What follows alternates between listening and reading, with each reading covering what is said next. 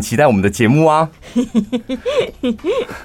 因因为我跟你讲，我前几天就听到某一个电台的主持人，他就一直在 push 他的 line，嗯，什么可以听众朋友可以加入这样官方 line 这样。嗯然后说每天都好多人在上面，就是大家呃抢着要留言啊，然后说我们节目很好听，然后那个留言快到他都看不清楚大家的留言是什么，然后每个人都说这首歌好好听，就是大家都说很感动，对不对？就是有人就哭了起来，这样。有人就哭了起来，对，太感动了，就听歌听到太感动，然后节目太感动，他就哭了，这样。我实在太好奇，我就是真的停路边想说，我也来加入他那个官方 LINE，嗯，来看看就是里面到底有多少个听众朋友，嗯嗯嗯，引领期盼他的节目，嗯，为什么这么老的主持人还会说谎？我觉得那种东西就是你为什么你说这种谎就是有必要吗？因为是人家看得到的，公布他。我很想公布他，但是毕竟我们得罪他们电台已经太多人了。没有，我觉得有对他们来讲，那不是那不是说谎。因为我加进去之后，我想说，哎、欸，在滚什么？开始滚啊！没有动哎、欸，就是过了大概三五秒才咚，好听。其实那个画面基本上是呈现一个静止的状态，到底是滚动在哪？他可能是比较夸大。但是你不能说对他们来讲，他们没有觉得他说谎，他们只是夸大。就像你不是说，有时候你看那一些当老板的长辈啊，你就会很想要跟他们学，你到底是如何在那边捧红，然后脸不红气不喘的。我们去年呐、啊，一个月我跟你讲就两个亿，就是不是到了某个年纪的人就都会。自然而然衍衍衍衍生出那种技能，好像没有办法，就是说自己没这么好，对不对？对，像我们这一这一季的收听率是第二名啊，我们就很大方的承认啊，没有第一啊，对啊，整个电台就说我们两个没有第一啊，真的，哎，已经连续两季主管传给我们的时候啊，他都是说，他都说表现的很棒哦，谢谢你。然后我们又得到第一名了，然后我就点开图之后看，就说：“哎，有吗？没有，他这是公版的啦，他是传给所有的主持人。”对，但我就看了一下我们的，就觉得哎，没有啊，没有我们第二名啊，没有啊。我就想说，我们要不要就是来 po 一下，就是恭喜城市广播。是好事。哦，好事还恭喜错人，好事跟城市我真的分不太清楚，好过分哦，因为他们不是一起的吗？不是啊，哦哦哦哦，频率好像是修改表吧？哦哦哦，很厉害，很厉害，嗯，就碾压我们。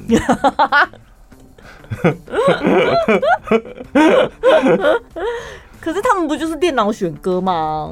所以电脑很厉害啊！他们电脑很厉害，滚出来的歌可以滚到第一名哎。但输给电脑，我觉得也蛮合理的吧？我们又不是输给其他主持人哦，不是聊天的，对不对？对啊，这是我们主持人厉害的地方。我们遇到任何状况，我们总是有一套自己的说辞。他们又不是谈话性节目，我们怎么跟他比？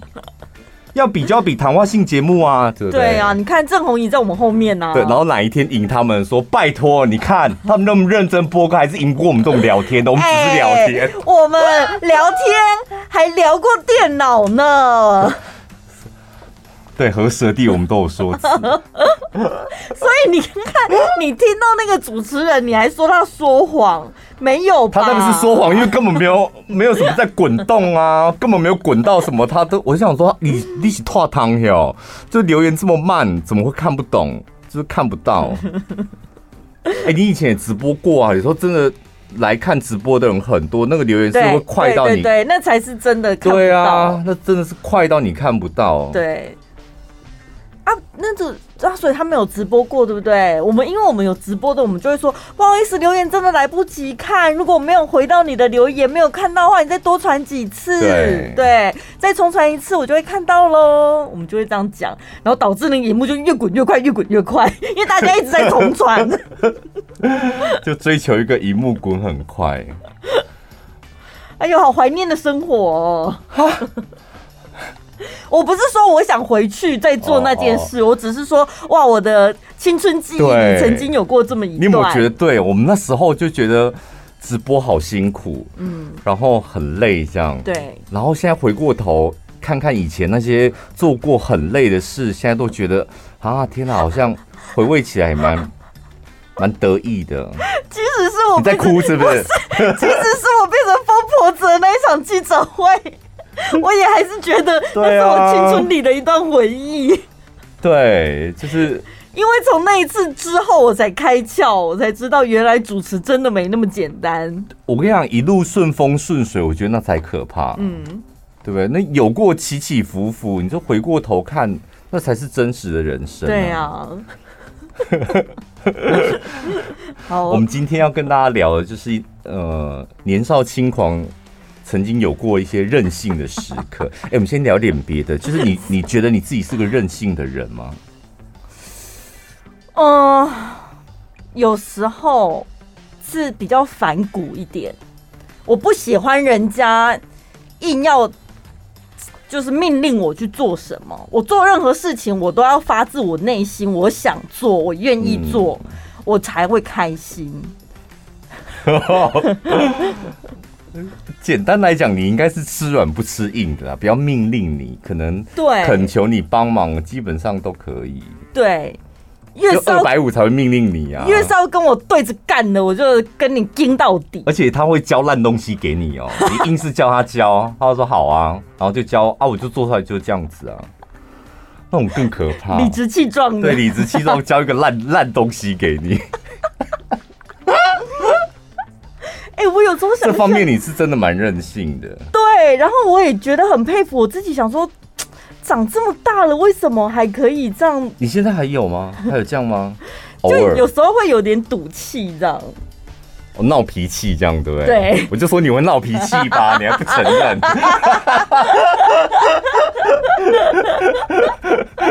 你真的很长，那种面子挂不住就会闹脾气。怎么办啊？为什么改不了啊？因为成熟了，因为我觉得你成熟了，就是已经开始到了一个，比如说，呃，广播也算前辈了吧，嗯、对不对？然后资历也够了，啊，你在那个位置上面，你现在好像对面子蛮重要的一件事情，会吗？问你自己啊，我觉得会啦，一定会。Oh. 就是以前小时候我们出错啊，就失误什么的，好像啊睡觉起来就没事。现在就会很纠结在，哎、欸，会不会有人笑我？他们会不会觉得啊，你也这样子？对，身为大前辈了，怎么也还不过这样而已。对，可能会有这样。啊，是不是应该要让自己不要在意那一些啊？我最近在看一部韩剧啊，啊，你们会这样子吗？我最近在看一部韩剧，是讲警察的，然后就是会有那种很老、快要退休的警察，他可能要带那种警校才刚毕业，嗯，实习生那种菜鸟警察，那本来就是观念上就很不同了，嗯，然后再来加上就是。菜鸟警察就会看老警察，就会觉得说怎么那么固执啊，或那么爱逞强，这样明明就体力不行了还是什么？然后，然后那个老警察他心里也会觉得说，我就已经要快退休了，我一定要给他们留一个好的印象、好榜样，就是不可以不可以做出什么让人家觉得很丢脸的事。这样，我们现在是不是处于那种状态？我们还好，但是我觉得榕树姐现在是这样，她很爱逞强，就是想说。老娘这是跟你拼了！我要放手一搏，然后每次他放手一搏的时候，就会惊天动地。我觉得越是有时候服老，我觉得也是一件很好的事情啊。嗯，譬如你你觉得啊，你年纪到哪里了？然后有些事情可能不太适合。嗯，翻成大白话的一波摘雕啊，那就就认输或是。面对他不会怎么样，不要逞强。我觉得逞强了，然后又没搞好，那才丢脸吧。嗯，老人家 老人家去跟年轻人拼，我觉得这就是个很傻的一件事情。你去拼拼体力，你是不是疯了？对啊，一定拼不过。你拼什么心理素质啊？然后沉稳啊，那还可以。嗯，去跟他拼什么体力，拼什么创意啊？嗯嗯，你们想的都没有好。我提出一个很好的创意，你们听听看，然后讲出来，大家去你妈的嘞！要认份，我觉得很重要。对对对，对 不会啦，你现在不会。好，我帮你探听看看有没有一些后辈在那边说，宝拉又在登秋了。没有，可是我觉得我蛮低调的，我我不是那种想要强出头的，嗯，就是我会觉得如果有其他人他真的能能力比较好啊，或者是他真的比较擅长的东西，就让别人去发挥。对啊，嗯，对啊，我们就是做我们擅长做的事情，这样，嗯，我们资历深的优势不就是我们可以选择吗？对，对不对？我们就选择我们。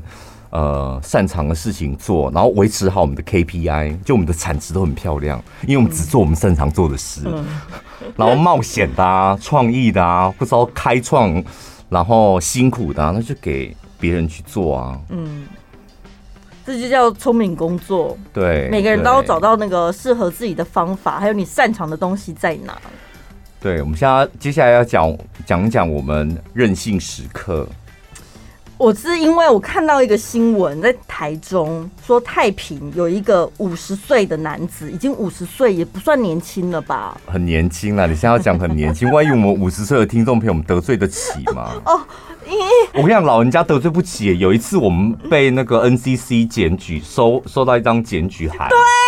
就是因为我们两个得罪老人家，然后就有听众朋友去检举我们，他觉得我们就是在制造对立，谁跟谁的对立？年轻人跟老人家的对立，很严重，很严重。他写，然后说什么我们呃刻意什么扭曲事实，制造年轻人跟老人家的对立，才没那么严重嘞。我的意思是说，一名五十岁的男子，他应该也算成熟，他懂得分辨是非或什么，不会像年轻人这么冲动。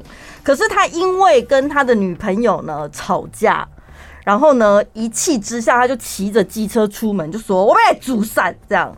然后呢，他爸爸就五十岁的男子，他的爸爸是不是更老了？对，应该上阿公的那一类。他就很担心呐、啊，他就赶快报警，然后警方就只能去查他的手机定位，最后发现呢，手机最后的讯号在头汴山区。嗯。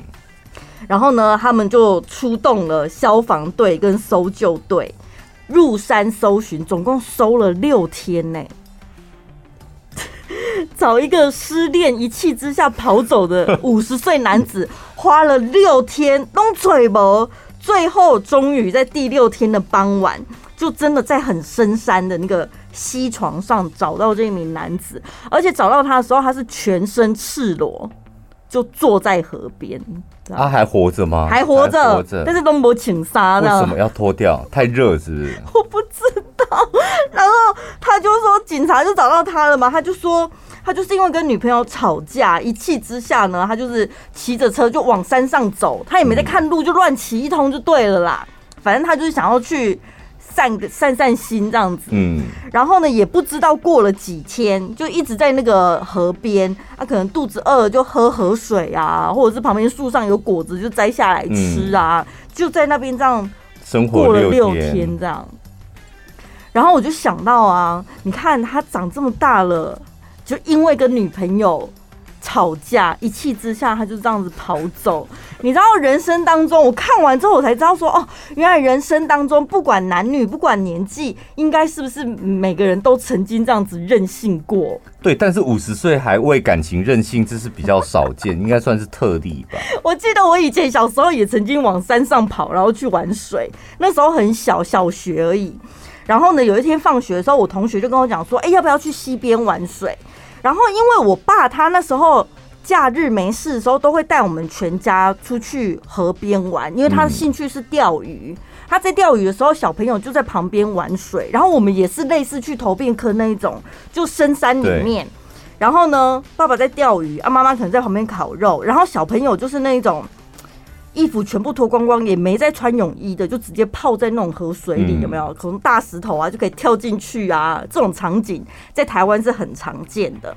可是那一阵子，因为我爸比较忙，所以呢，我同学找我去玩水，说要找我去玩水，我就想到哈，很久没玩水，我真的好想去哦。我就瞒着我爸妈，偷偷摸摸的就跟我同学去，自己去这样。对，然后去了之后呢，我发现那条溪毕竟不是在深山，我们在太平而已哦。然后呢，大概只到我那时候小学生，好像只到我的大腿而已。嗯，可是我那时候的印象就是。如果要玩水，就应该要像我爸带我去玩的那种水一样，你要水可以泡到脖子这里，这才叫做玩水。只有到大腿，只有到膝盖，那不叫玩水。嗯、所以我就很坚持，我一定要泡到很深的水。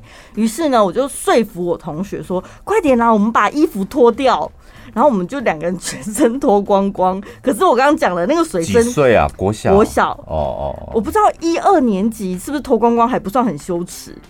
不会，一二年级可以脱光光啊。三四年级呢？也可以啊，我觉得，我觉得大学都可以脱光光啊。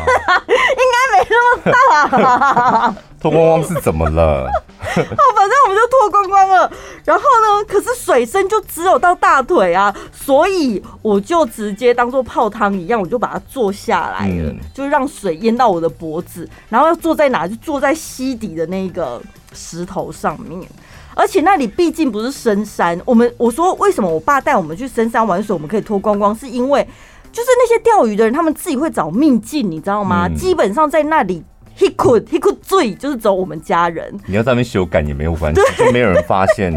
可是我同学带我去的那条溪旁边都是其他人，很多人在那边玩水，所以我衣服脱完了之后呢，我突然觉得旁边有人走过来了。那时候才突然觉得，哎、欸，好像不太对劲，突然有一点点羞耻心跑过来，跑跑出来。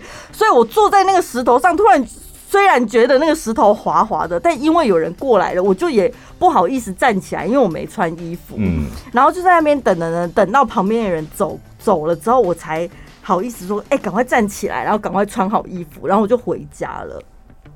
回家了之后呢，我那天晚上洗澡的时候洗一洗，然后就摸到我的屁股，想说：“哎呦，怎么办？我屁股是不是烂掉了？就是整片是一颗一颗一颗一颗的，像发疹子一样。应该是石头很脏，或是上面的青苔干嘛 让屁股才脏吧？你不是到深山里面了吗？整个屁股大过敏呢、欸，然后就很痒很痒很痒，就逼不得已，我还是得要让我妈。知道说我偷偷跑去玩水，然后叫我妈帮我擦药。我觉得这是看到、那最任性的时刻，是不是？这一这是吗？这是你最任性的时刻，是不是？就是我小时候自己偷跑去玩水的经验、哦。这还这没有到很任性，因为像我爸，他有一年，我爸也差不多五十几岁，那时候跟我妈吵架，那时候我们全家还住在一起的时候。我忘记早上还中午吵架，反正就吵架。然后到下午的时候，他我爸就一直在家里嚷嚷说：“呃，咱来，咱来，嘿，什么刷电，刷电露营这样，嗯、一直喊说到山上去露营这样。但问题是，他跟我妈吵架，我们就不知道他在喊给谁听。他就一直在家里不停的 announce，当来刷电露营，那来刷。然后我们家的小朋友就想说，他该不要带我们去吧？然后我们就。大概七八点就假装回房间，然后大家都躲着，因为很害怕被我爸叫去，要陪他去什么露营这样。那我爸后来突然间就大喊说：“啊，阿里山呐、啊，阿里山也当也当露营，而且 Kia 也在 Kia 跨日出这样。”他就一个人，因为他跟我妈吵架都没有跟我妈讲话。说后来大概八九点的时候，他就到晚上啊，晚上八九点，然后他说早一点出发喽。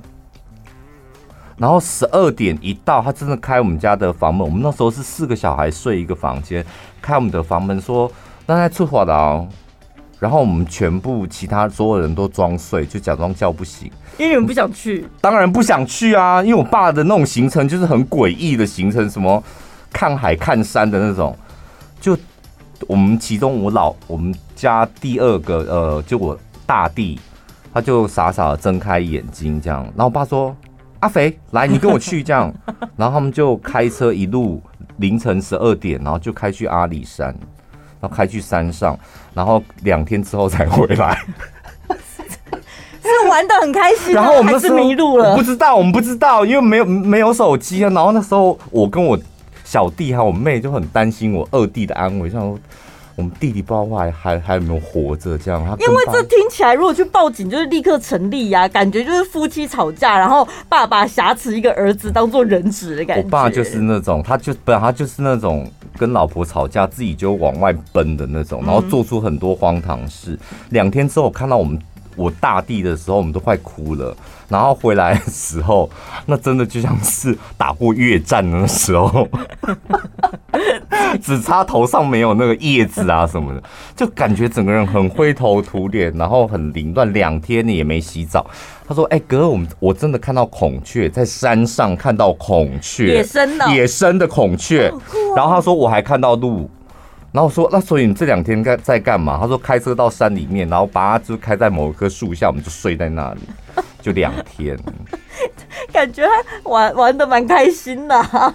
他吃什么？我不知道他们吃什么。但我们我们我只记得，我到现在我只记得他说他有在那个阿里山的某一个树下，然后早上就是在那边等等看有什么动物过来，因为他有看到孔雀跟鹿这样。等动物过来，然后怎么感觉像是要打猎一样啊？我跟你讲，我爸从以前他就是一个这么任性的人，他到现在还是一样，他就是很自我的那种。说到那个任性啊，我们家的小孩也都有任性的因子，但是那种任性的因子都是藏起来的。只有一个，就是像我小弟，他大概国小三四年级，他要离家出走，这么小，离家出走就是被我爸骂，然后。当天晚上他就离家出走，他就是带了一颗枕头，他人就走了。好厉害！枕头，我们不知道他为什么要带枕头，还是他觉得离家出走应该要有仪仪式感，要有。包袱要有这种包红啊，出出门你知道，古时候行囊要行囊这样，所以他也他也不知道他行囊要装什么，于是他就带了一颗枕头。因为年纪那么小，如果是三四年级，我要离家出走，我应该也会带我的小贝贝。哎，我们家这是我们家这方面真的是很。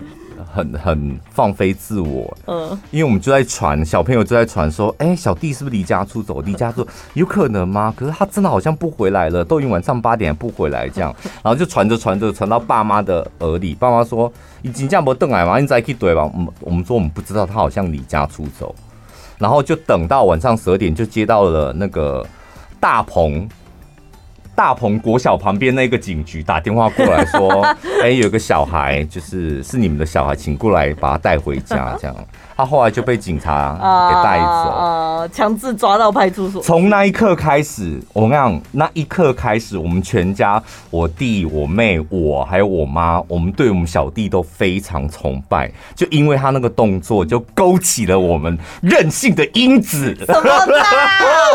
我跟你讲，就那一次，就觉得他有离家出走的勇气。我跟你讲，那时候我们全家人去那个警局接他的时候，我跟你讲，我不知道我爸怎么想，但是我们家其他四个人，我们都觉得。天哪，好佩服他！就怎么可以这么做自己？而且离家是一件这么大的事情，他居然一个人就完成。而且他很明显的是不知道要去哪里，但他还坚持要离家出走。我们那时候真的就是打从骨子里的佩服他。就虽然我妈假装骂他一下，但是我们那时候真的很佩服他。一直到好像国中的时候，他又第二次离家。然后这一次离家的时候，我们就很安心。除了枕头，还带了什么？我不知道带，我忘记了。他好像偷我的笔电，我记得他好像偷了一些东西吧。长大了不一样了。哎，这一次他就成功了，哎，他真的成功了，他成功离家一个礼拜，很久哎，一个礼拜，但一个礼拜之后又回来。我紧压呀！我不知道，因为他可是他那个礼拜有去上课吗？没有去上课。没有去上课啊！老师跟家长应该会报警吧？对，后来就是我妈这方面很厉害啊，这毕竟我们也有经验了，小学还离家过，然后他们的好朋友我们也认识，就好像离家的第二天、第三天，我们就知道他住在哪一个同学家，然后就想说，那你要住你就住吧，等你心情好了再回来这样。这一次回去？没有，就这一次他想说怎么都没有人找我吗？没有，不知道可能自己想通，因为他就是个艺术家，想通他就回来了。嗯，然后长大之后，那个我记得我来电台工作的时候，也是刚开始工作压力很大，然后回到家很容易发脾气，就是家里面，比如我爸如果讲讲什么话我不爽，我就会顶嘴这样，然后家庭关系就非常不好。然后有一天我就离家了。你也离家？哎、欸，我跟你讲，那真的、就是、这么大哦！你在二十岁的时候才离家？对，我就是觉得我不要再住家里了，我要一个人到外面去生活。这样，反正我工作也有，我就是不想要住家里。嗯，我离家定义是这样。然后我那时候就离家嘛，就下定决心哦，我谁都没有讲，我就把我该带的东西塞进一个包包里面，摩托车骑的我就走。然后我就开始找房子。嗯，然后我就找到了一间，我还记得是。两房两三房两厅，在大境街那里，就我们公司后面这里，嗯、三房两厅的房子，一个月的房租是一万三。嗯，我就立刻就付了一个月的押金，然后跟他讲说我要租，然后我就租进去。第一天，我就打电话给我妹跟我弟说：“快出来，我已经租好房子了。”怂恿他们出来，怂恿他们出来，然后第一天我就成功的说服了我弟，我弟他就也离家出来跟我住，因为我那时候一个月一万三，我负担不起那个、呃、那个房租，所以所以我想说，我一定要，你知道那个叫做杠杆，你知道，你没有办法付出一万三，但是你却花了一万三的钱，所以我必须赶快找解决方法。然后就我弟来跟我住之后，他后来就找到春水堂的工作，嗯、呃，然后你就跟他要六千。对，我们就两个一起一起 share 那个房租，然后隔到两两三个月之后，我妹也成功的脱离脱离家，她也搬过来跟我们住。之后就是之后生活就是我们三个人住在一起，这样，这样就省很多啦。对，干嘛自己离家不够，还要怂恿别人一起住？因为我没有钱付房租啊。可是我觉得女生应该从小到大都有为爱任性的经验，不是说你在，请分享你为爱任性，只不要讲前面的前言了。不是说什么你在男朋友面前然后撒娇耍任性跟他要东西，不是，我是说你自己为了追求爱的那种任性。嗯、我印象中最深刻、最深刻的就是我们曾经为了办一次活动。然后那个活动是因为很盛大，所以我们出席的人都必须要去定妆，你知道吗？嗯、然后我们特别准备了主持人，是不是？对。哦、然后呢，每一个主持人都准备了一套就很好看的服装，这样为了去参加那个盛大的活动。然后活动结束了之后呢，我们因为那个活动在台北，嗯，结束了之后，我们就想说，好，那大家难得出来一趟，我们就是去一个庆功宴之后，大家就要回台中了。其中呢，就有一个女生，她那时候就是喜欢的男生在台北，这样。难得那个机会，他人都已经到了台北，而且他整个人穿的漂漂亮亮的，他就像朵牡丹花一样，他就执意很想要去见那个男生一面。而且据我所知，他应该是没有跟那个男生讲好，就有点想要我要给你一个惊喜 surprise，然后呢，穿的美若天仙的突然出现在你面前。他去参加金钟奖，你知道参加广播人参加金钟奖很可怕哦，每个人都会打扮的像是二婶婆去参加婚礼一样。我跟你讲。而且那一届很特别，是第一次广播金钟奖，竟然是要走红毯星光大道。所以你要是我有去参加的那一次，那一次你没参加，因为以前以前大家都直接进会场啊。对，那一次是有转播星光大道的，你知道我们那个服装有多用心？那已经趋近于礼礼服的状态了。他穿着那一身礼服，他打算要搭着捷运的直奔西门町。你想想看，那有多少人？我觉得台，我觉得台中我们会被瞧不起，就是因为 因为有这样子的败类。你自己疯，然后旁边人就会说：“哎、那个是不是谁？是不是那个疯子是谁呀？”说：“哦，我台中来的、”我们那时候在旁边看，他也真的是讲不听。然后你为什么要劝他？你说不要穿这样去见男朋友是是？对，因为我们做不了这样子的事情，而且我们就觉得那个男生服装太夸张了是是。对，然后再来就是那个男生，你也没跟他讲好，你不见得见得了他。哎，你这样子突然杀到现场去，男朋友我觉得可以啦。已经是男朋友了，为什么不行？我真的不太确定他们那个时候的关系是什么。Oh. 但是虽然我们那时候看他这样的行为，觉得天哪，这女的也太任性了吧！可是我那时候内心心情其实有点复杂，因为我觉得我好像我觉得他这样好像疯女十八年了。卡当雷等我，你们、欸、快点，你们回去看那个疯女十八年，他那个发疯的状态就是女生要跟男生结婚，突然男生跑了，然后女生就穿着结婚礼服，像发了疯一样，然后到处找她的丈夫这样，然后。一直跑，一直跑，跑到街上，然后头发也乱了，婚纱也掉了，还垂在耳朵旁边，一直跑，一直跑，这样。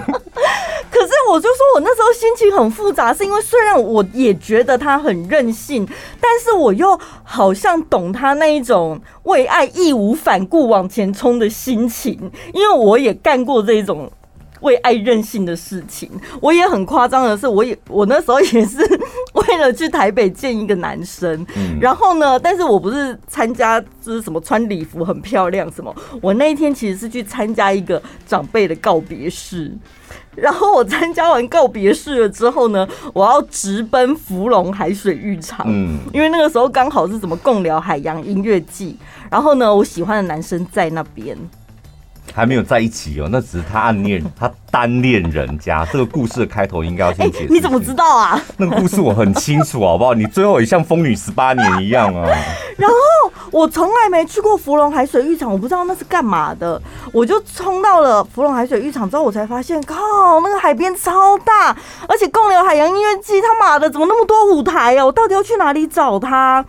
然后就先打电话问说他在，他是个音乐人吗？在舞台上？不是，他是去看表演的。Oh, oh, oh. 然后他就说他在某某舞台，然后我就穿越重重人群，踩踩过了沙滩，到了某某舞台之后，我再打电话给他说我在某某舞台了，你在哪儿？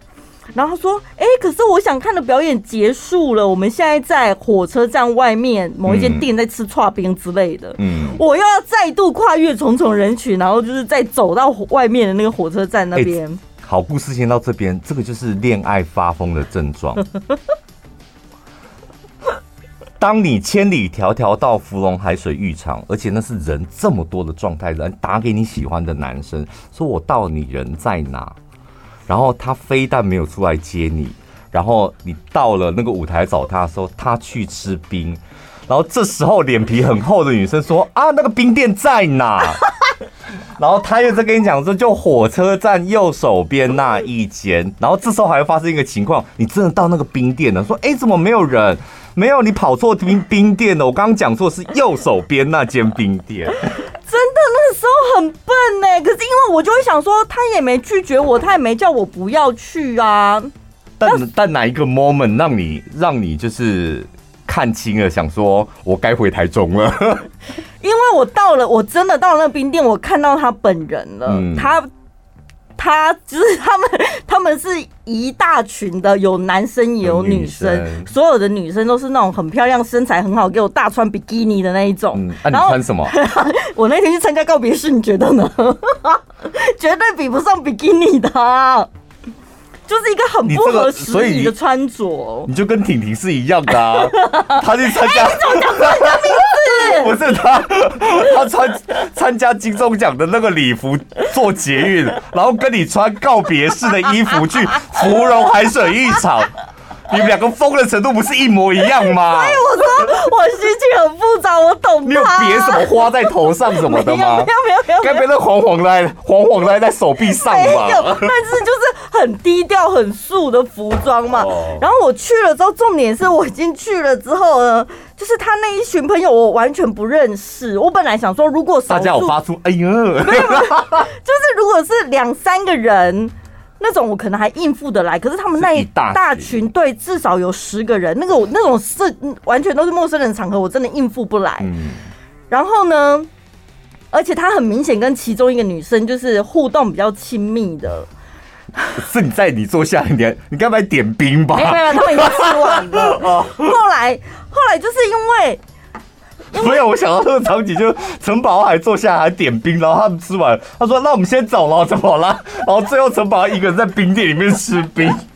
没有，他们看到我应该是的确是有觉得有点奇怪，就是我怎么会穿那种衣服，就是不像是去海边的衣服，嗯、对。然后而且他们也不认识我，就想说这到底是谁？为什么来找这个男的？然后到最后结局就是他们已经看完表演，也吃完 冰，来福隆海水浴场要债的。说：“哎、欸，你是不是欠他钱呐、啊？你怎么追钱追到福隆海水浴场？”就看完表演，然后也吃完冰了，他们打算要回市区。我不确定他们是不是还有其他要玩乐或干嘛，但是他没有打算邀我一起去。他就交代了另外一个男生，我不认识的男生，但是很像，他就说这是我表弟，然后他就说我叫我表弟送你去坐车。他就把我打发走了。嗯，他也也不是他本人送我去搭车，是一个我不认识、我第一次见面的男生，然后就啊要把我送走就。啊，他怎么怎么送你去坐车？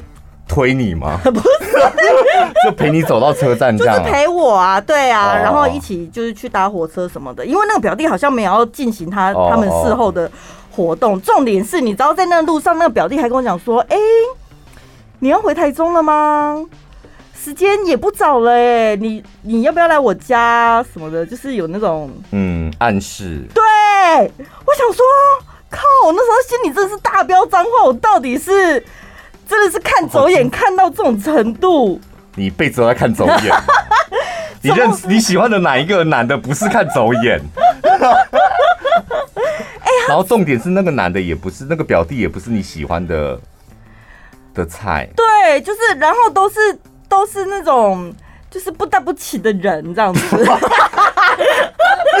现在怎样得不到就开始说人家不得不起了，是不是？你说他表弟像是不得不起的那种。不是，我觉得你如果对这个女生没意思，对不对？然后你叫一个。不认识我不认识的男生送我回去，我觉得这已经算是很过分的行为了，因为你也没有、嗯、对亲自啦，譬如送到你把你送到火车站，对，或者是我们哎、欸、人都在现场，你至少面对面把话讲清楚，说我对你没意思或干嘛什么，他也没做这种事情，他没有划分界限，还是？那你们之前，那你们之前是已经暧昧到你觉得好像有机会在一起？对啊。所以还是是我自己想太多。我觉得下一集请你分享你们前面到底是怎么样暧昧，我们帮你剖析一下。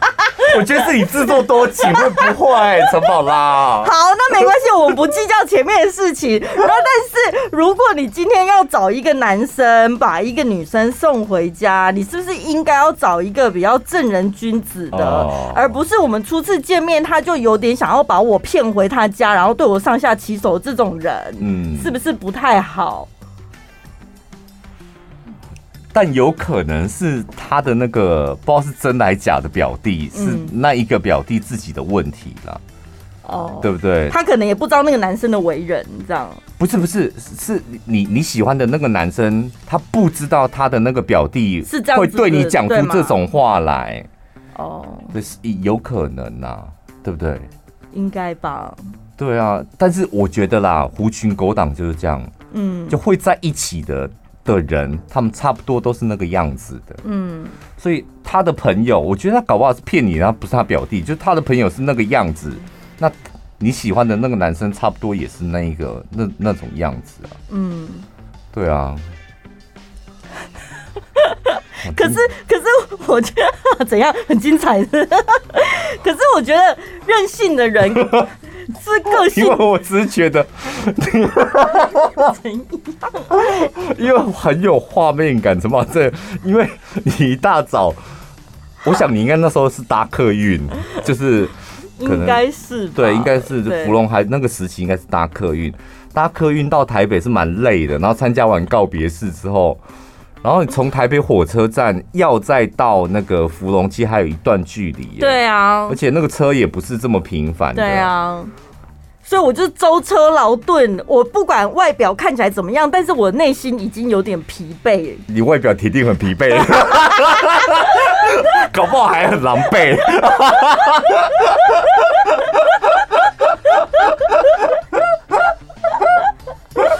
所以我可以理解他们看到我的时候脸上表情为什么会。我现在我现在光听到，然后我一直在幻想，如果我是那个你喜欢的男生的朋友，坐在旁边，那我看突然突然间在芙蓉海水浴场 蹦出一个身穿丧服而且略显狼狈的女子，我们会作何感想？应该也会有点害怕，就想说，哎、欸，怎么了吗？可是不管你看，不管是离家出走，不管是为爱走天涯，你不觉得这一些任性的人，他是不是个性当中都是有点倔强？对啦，我觉得任性跟倔强本来就是差不多，基基本上我觉得是同样的东西。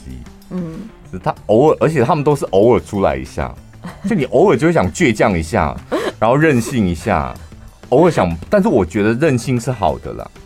就是，而且他那种韧性是很妙哦。他明知山有虎，偏向虎山行。他可能都可以预测接下来会怎么样，但我就会觉得，我就是故意想要试试看，我想要亲自体验一下哦，你对不对？但你那一次是你大概也知道结果了吗？还是完全跟你想的完全不一样？你幻想的画面到底是什么？你穿着丧服到芙蓉海水浴场，然后只有你跟他两个人。是吗？是这样吗？我觉得我本来预期他们应该只有两三个男生去，所以晚上我应该就可以跟他独处了。就他们看完，他们就要回家了嘛，对不对？然后我就可以跟他独处了嘛。嗯。但是我没想到去会是这么一大票人。嗯哦。对。你觉得那个男生应该要在芙蓉海水浴场跟你献点殷勤，然后你也很开心，就为你这趟旅程画下完美的句点。对，你应该是这样这么想，早上就去告别试一下，太荒唐了！到底是到底是远房亲戚，是不是？太荒唐了！你对于你对于那个远房亲戚，到底要怎么交代？他如果有在听我们的 podcast，在天上有在听我们的 podcast，跟我没有血缘关系的啦。哦。就不是太难过的那种告别式的那种礼仪上的告别式的那种，对，嗯，对对，哦，那还好啦，不要说什么很亲的人。本集节目内容感谢日本 Unikita 羊毛发热被赞助播出。这个羊毛被就是很暖，又轻又舒服，因为我们盖很多年的啦，真的就是，然后每年。因为它价格很便宜，价格只要九百九十九，所以基本上呢，你可以把你们家的棉被当做是一个消耗品。嗯，就是如果真的已经盖了好几年了，然后现在大家也忙，没有那么多时间去晒棉被啊，怎么保养被子的，就干脆丢了，买一床新的，然后换一床九百九，你明年或者之后你要直接把它丢掉，你也不心疼。对，然后它的成分非常适合。在台湾的天气，嗯，因为里面呢，它有六十帕的 Unikita 的专利纤维，它的专利纤维呢，就是中空纤维，最擅长的就是它可以排湿蓄热，然后里面呢还有专利的吸湿发热纤维棉。然后最重要是有二十趴的纽西兰羊毛，所以它盖起来，如果纯羊毛会很重，然后很长，嗯，然后它只有二十趴，能够让你保暖，然后又发热，然后重点是。台湾的天气比较潮湿，还有我们睡觉的时候会流汗，对，会有热气，所以热气要把它排出来，然后呢，湿气也要排出来，对，然后它那个中空纤维呢，就可以帮你保暖。我们曾经测试过啊，就是你只要人体进到这个被子里面呢，很快，大概三五秒，你立刻就会觉得，哎、欸，那个。温度是帮你保存在里面的。一般人会觉得，就是棉被要厚要重才能够保暖。它的棉被呢很轻，两公斤而已。它那个轻是，它也两公斤啦，但是那个你盖在身上，感觉它是松的，对，就有点像是云朵覆盖在你的身上。对，你形容的非常好。那还有你们家如果有长辈的啊，哎、欸，那个有的厚棉被它是重到长辈连翻身都不太好翻的，啊，或者是你换季的时候，你被。你被修，大部分收纳柜不是都是在靠近那个天花板的地方，可以挡块块米就不会被它吸。对，家里的长辈哦，就是如果你发现他还在用那种你知道以前的那种旧棉被，嗯，然后很重很硬。然后重点是你打开他的房间，发现已经有一点老人味了。对啊，请帮他换掉棉被，还有你自己的房间当然也很重要。一床呢是两公斤，然后标准双人尺寸就是六乘七尺，一百八十公分乘以两百一十公分。对，然后它很好保养，就是也不用晒，就通风的地方，如果你真的要。要晒它，就通风的地方，然后稍微吊一下，吊一下，这样就可以了。呃，然后你今天的赠品是再送一条单人尺寸的法兰绒毯一件这样。这个法兰绒毯你可以放沙发啊，放车上啊。嗯，原价是两千九百九十九，然后透过我们资讯栏的链接呢去购买，只要九百九十九，免运费。倒是有一种任性是不想后果的。嗯，像我有一次有一年。工作就是我不知道是哪里出个问题，这样，反正那阵子我工工作就乱七八糟的，然后也很累，然后告一个段落之后，我突然间哦，就有一天我就想说，我要一个人出国，嗯，我要一个人去哪里玩这样，然后一个人出国，啥我什么我都不想管，电台啊工作我都不想管的这样，于是我隔天就立刻。订机票，然后我订机票的时候，那时候看到商务舱，我想我没搭过商务舱，我要搭商务舱。然后去哪里？想说干，我到底要去哪里？然后就想了想，日本哪里？然后想啊，日本又要工作，又觉得好烦，不要去日本，这样就订了泰国。然后我就飞去泰国，哎，那是我第一次搭商务舱，嗯，然后一上飞机，我就觉得天啊！这个就是任性的果实啊，太美妙了，太嗨了！就第一次搭商务，然后很嗨，这样，然后开心的自拍，一个人就是要一个人旅行，然后就一个人，然后飞到泰国，然后那个长荣航空飞泰国的商务舱，他们有一个快速通道，就你不用跟一般的人还在那边排队排队，你有一个专属的快速通道。太爽了，太爽了！我跟别人不一样。为什么你的任性感觉很舒服啊？我跟你讲，我那时候就觉得，对，就是应该这样子，偶尔任性一下，想做什么就做什么，不用在乎别人的想法。这样，我那一阵子就很负面，所以搭了商务舱，然后走了快速通道，我觉得人生太美妙了。嗯，出了关之后，所有的厄运都降临了。我不知道我饭店在哪里耶，然后我订了，想说那所以呢，我饭店到底在哪里？我要怎么去？我光光在机场那边想说，我到底是要搭捷运、搭计程车、搭公车，然后怎么搭？这样我在机场里面大概就因为找车这样耗费将近快两个小时，好久啊！因为我根本泰国我根本不熟，根本不知道那个正确的位置在哪里。而且他们的文字就是你要转换成英文什么的太难了，就花了两个小时。后来花了大把银子，直接坐计程车。没关系，我跟你讲，当我搭，因为已经花了两个小时，然后搭上计程车，那时候我就觉得不对劲，就是这趟旅程好像没有我想象中的。这么完美，但是想说没有关系，就是反正到饭店就好。的确到了饭店之后，就觉得饭店很漂亮。嗯，然后 check in 完之后，接下来的六天的行程，我就是从饭店走下来，再从下面走到 走到饭店，然后不然就是走路到饭店。我连那个什么捷运都没有搭，走路到饭店旁边绕一绕一绕，这样我吃的就饭店右手边的日本料理跟左手边的越南菜。什么东西？你在泰国，你吃越南菜跟日本料理？因为我那饭店旁边也都没有没有任何的东西啊。哎，你不会想说叫一下 room service 吗？有饭店的我也会吃他的午餐啊，早。然后我我那六天的行程，有一两天是去外面晃一下，但我大概晃两三个小时，我就不耐烦，因为太热了。因为泰国就很热，我就想说，天哪，也太不舒服。而且我跟你讲，出国跟朋友一起热，一起走路。我觉得那好像可以熬哦，嗯，就是因为有朋友在一起，嗯、一个人，嗯、对对，我懂我懂。你饿你就不耐烦，嗯、东西不好吃你就觉得干，然后走路走一走脚特别容易酸，然后整个人很不耐热，就很容易。我不知道那一次啊，可能我自己心情也不太对，我就觉得处处充满了不耐烦。后来我就想说，那我干脆哪里哪里都不要去，嗯，呃，就泡在饭店里也好。然后就觉得。天哪，到底什么时候才要住满？好想赶快回台湾，好无聊哦！怎么才住三天？真的好无聊，然后又没带电脑，就真的在饭店真的有够无聊的。然后重点是那时候 po IG 吧，po IG 还是 po 什么的？你知道我那个照片是怎么来的吗？我那照片是叫那个饭店的那个趴车小弟帮我拍的，然后。他拍了一张，然后我就从从里面挑出一张，我是在微笑。那一张微笑的照片是我整趟泰国行程里面唯一一个笑的照片，假笑啊！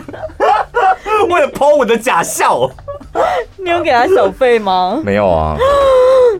好过分哦？我不知道哦，那反正那去那里我也不知道什么要不要给小费，但就叫他帮我拍，就这样。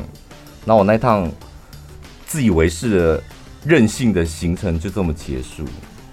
有钱就可以任性啦！你看商务舱啊，计程车啊。对，那那一次，那一次你知道是我第一次搭商务舱，然后之后我就下定决心，回台湾的时候我就下定决心。